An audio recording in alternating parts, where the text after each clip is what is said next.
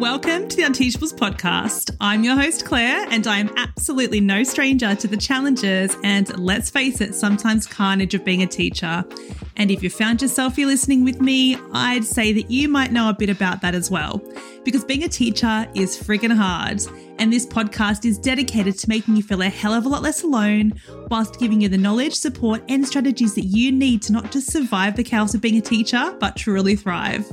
Think about it as getting a weekly dose of relatable, actionable, and most importantly, enjoyable professional learning straight into your ears. So hit the subscribe button, download me for your commute, and let's get into it.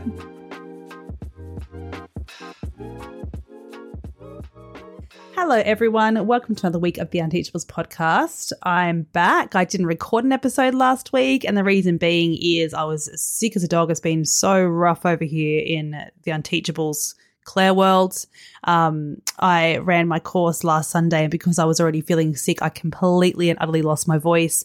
I couldn't talk. My baby's been really sick. I had to take her to hospital yesterday to um, just get checked over because of her. Like she's so congested, and it's just so scary when they're so little and um, they're really sick. So we've all been in the wars recently, and yeah, I physically could, as much as I wanted to, I physically could not record that podcast episode because I had zero voice. And you'll still hear as I go through. I might have to stop and um and catch my breath a little bit because it's still a bit rough.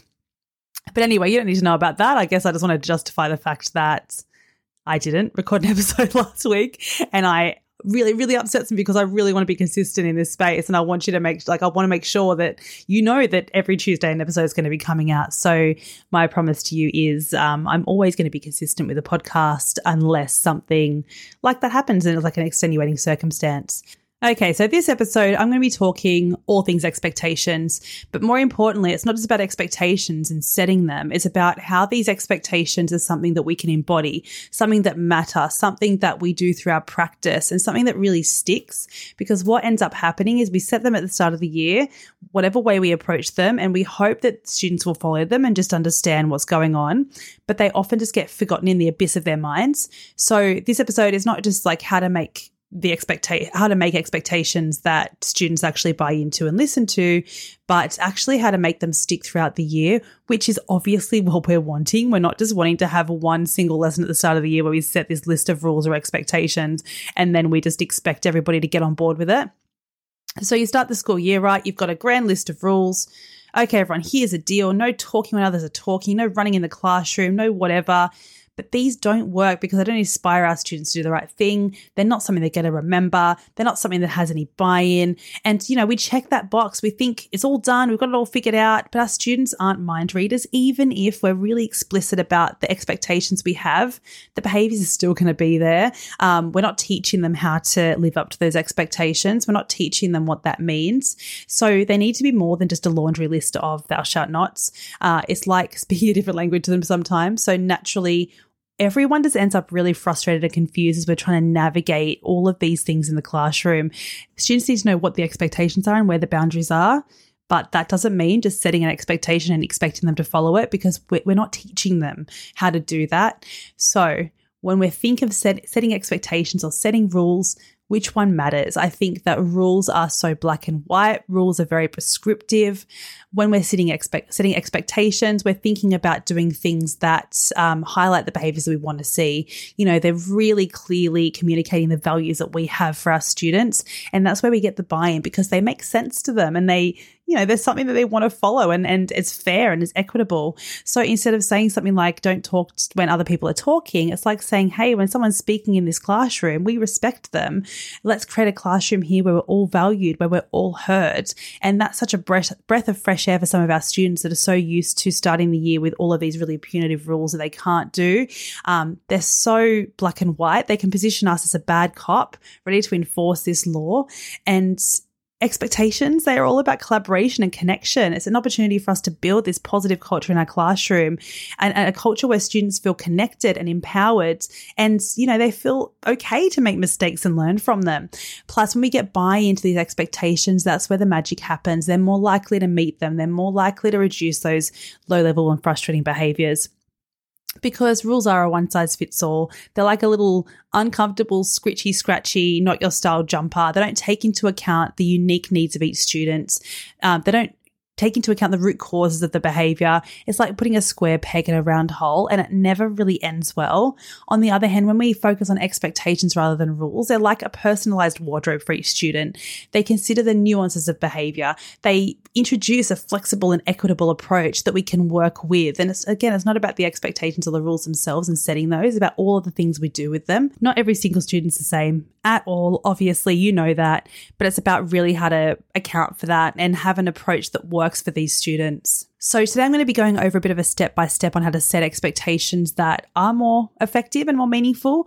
But the real crux of this episode is in us knowing that even though expectations are better to set and doing it in this way is more powerful than setting rules, it's more than just about those expectations themselves. This is just a starting point. Setting expectations and that lesson at the start of the year or resetting them in the middle of the year is just a starting point for the actual work that needs to be done around it in order for us to have a classroom culture where students know know what the expectations are and they're ready to follow them.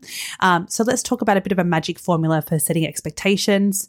Again, it's not a one and done deal. Um, I don't want you to breeze through it at the start of the year like it's a chore. I think it deserves its own spotlight. It deserves a dedicated lesson where you can really deep dive into the concept of expectations and help your students to understand the why behind them and have a bit of fun while you're at it. Use as an opportunity to talk to your students.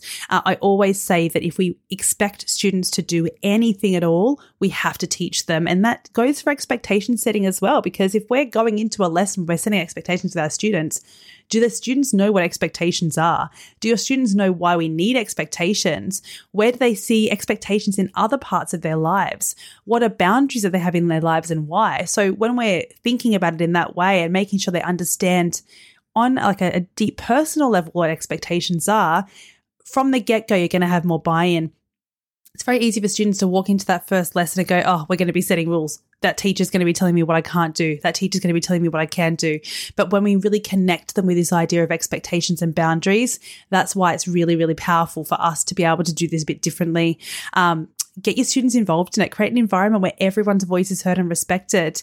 You might have to teach them a thing or two about effective collaboration because, again, it's about making sure they know how to do the things we're asking them to do, but it is so worth it. They're the ones that are kind of living in this classroom space in a sense, you know, where whatever it's, you know, whether it's the whole week in a primary setting or just a couple of hours in a secondary setting but they really need to have a say in how it's run or a perceived say in kind of what the expectations are.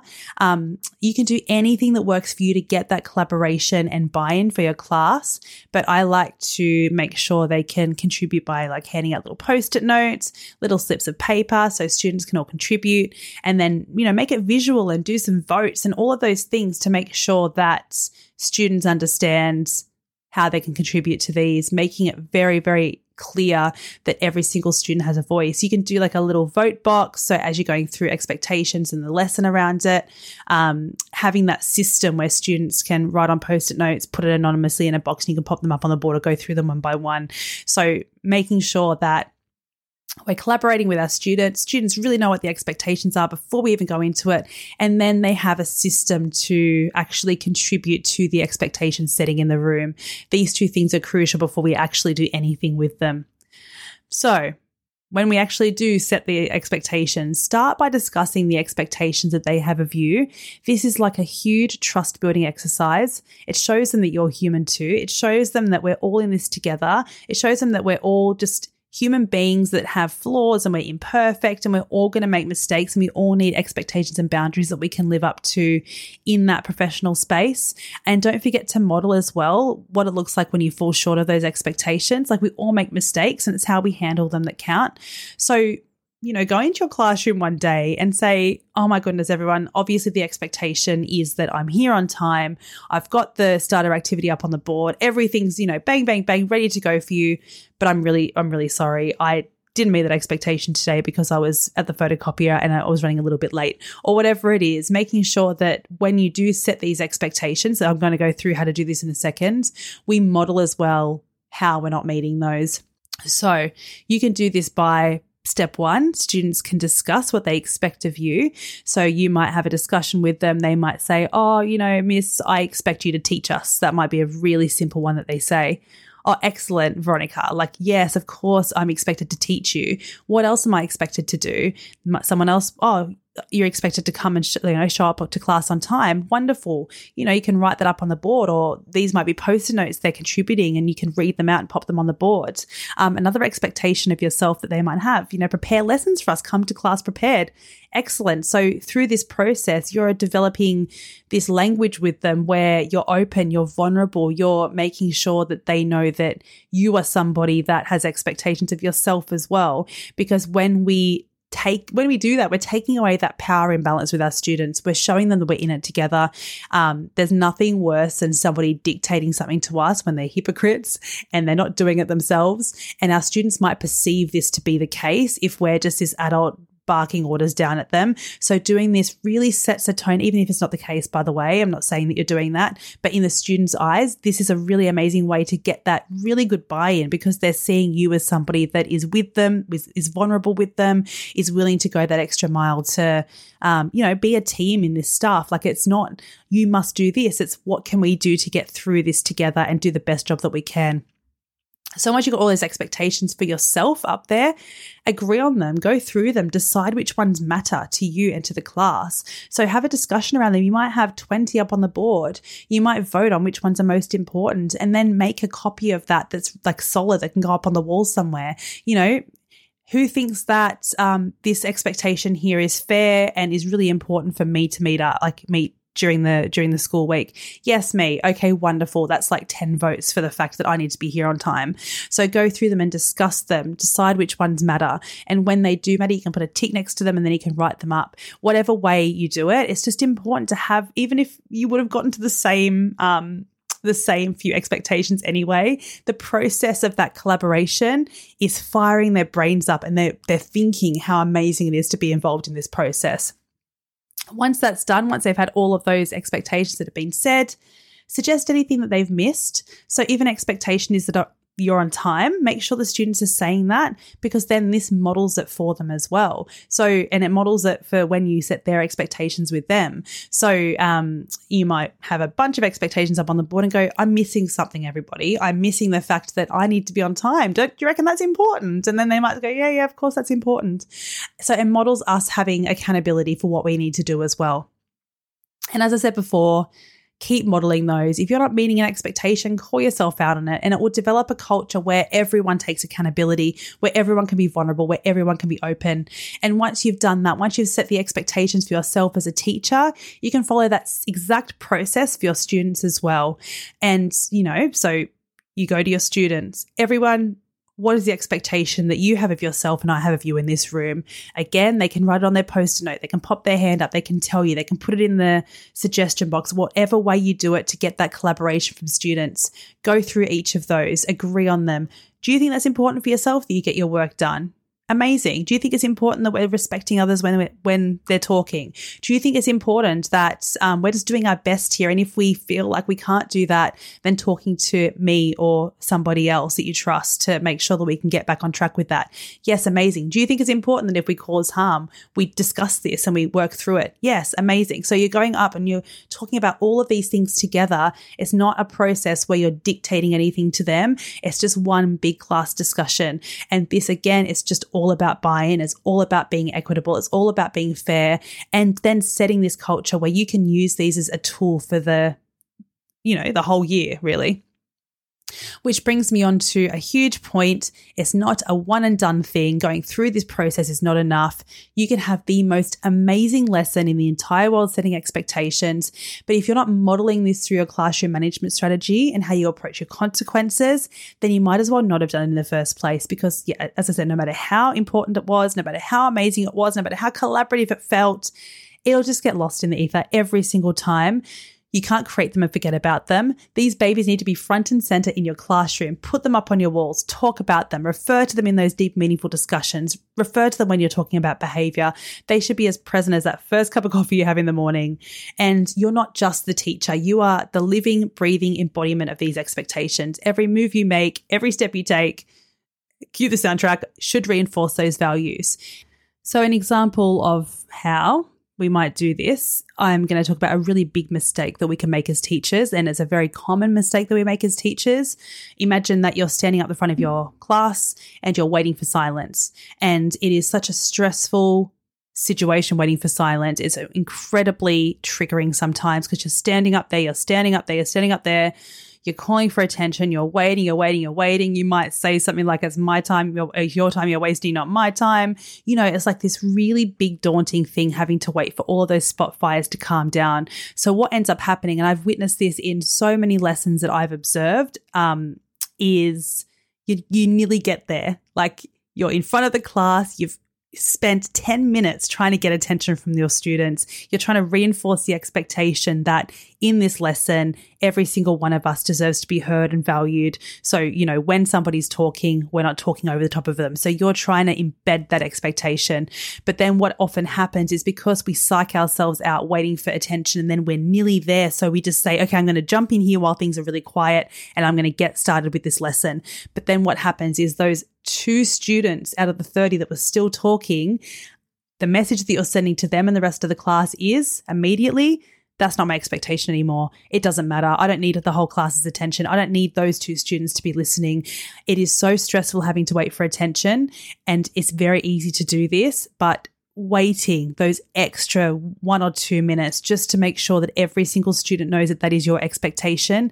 That is the power in the expectations. Um, that's a very like you know simple example of how we are embodying our expectations and how every single thing we do with behavior management is actually communicating what we do expect from them and reinforcing that and maintaining our boundaries with them Another example might be where we're, we're you know, setting an uh, independent task. We're expecting students to be working on that quietly.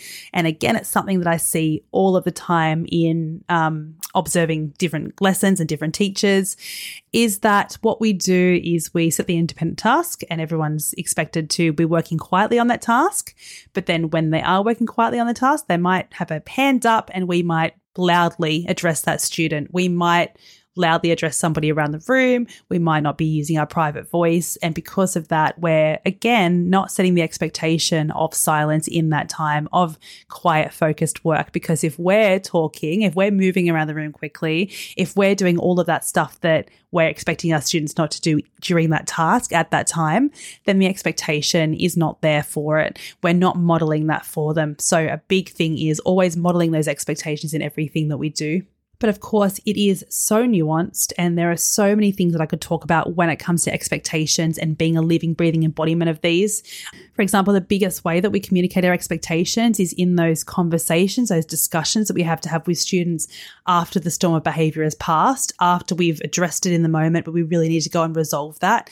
And that is a really hard process to, to go down the route of, like it, you know, having to get accountability from students, needing to get them on board without behavior management approach, getting them to buy into that and buy into the consequences that we're setting for them. So if you're listening to this in real time, the doors are open yet again. I'm sure that you heard it if if you are listening in real time. I'm sure you heard it in the intro that the doors are open once again for my best-selling masterclass, Real Consequences, Real Change. I only run this once a year. In this masterclass, I take you through an explicit roadmap on how to approach and resolve challenging behaviors through this dialogue and real consequences, leading to real and authentic change with your students. This is how we live and breathe these expectations in a day-to-day way in our classroom, and how we approach challenging behaviors is constantly consistently reinforcing our values. So despite of the fear of tooting my own horn, I feel like still in this space, I'm like, oh, I don't really want to say too much. Um, but in fear of that, whatever. I'm just going to read out what a few teachers said after the last masterclass. It was a sellout last year. Um, I had so many incredible five star reviews, and I'm just going to read out a couple of things that were said. So, Lisa said that it was the best hour of professional development that she had in 32 years of being an educator. Catherine said that it was a real gem, and she can't express in words how brilliant this is. Not only does Claire talk you through the strategies in her power hour, but the resources that she has provided allow you to go deeper and really get to grips of this in your practice. I already feel like this is going to make a huge difference in my classroom, allowing students to grow and learn not just in my subject, but about themselves as well. And I might just do one more. Melanie said, for an hour long session, I can't believe how many practical ideas this masterclass provided. It was generous with ideas and absolutely flew by, quick, accessible, practical, and brilliant. And that's exactly what I want my masterclasses to be. I don't want them to be these big slogs. I want them to be something that's engaging, quick, to the point, highly practical, highly actionable, gives you the exact tools you need. I've got like a whole resource pack that you get with the masterclass. It's a power hour, um, you also get a whole resource bank to support students to implement all of these strategies, for you to implement these strategies and to hardwire the discussions that you need to have. Um, everything that you need to hardwire this into your practice is there for you.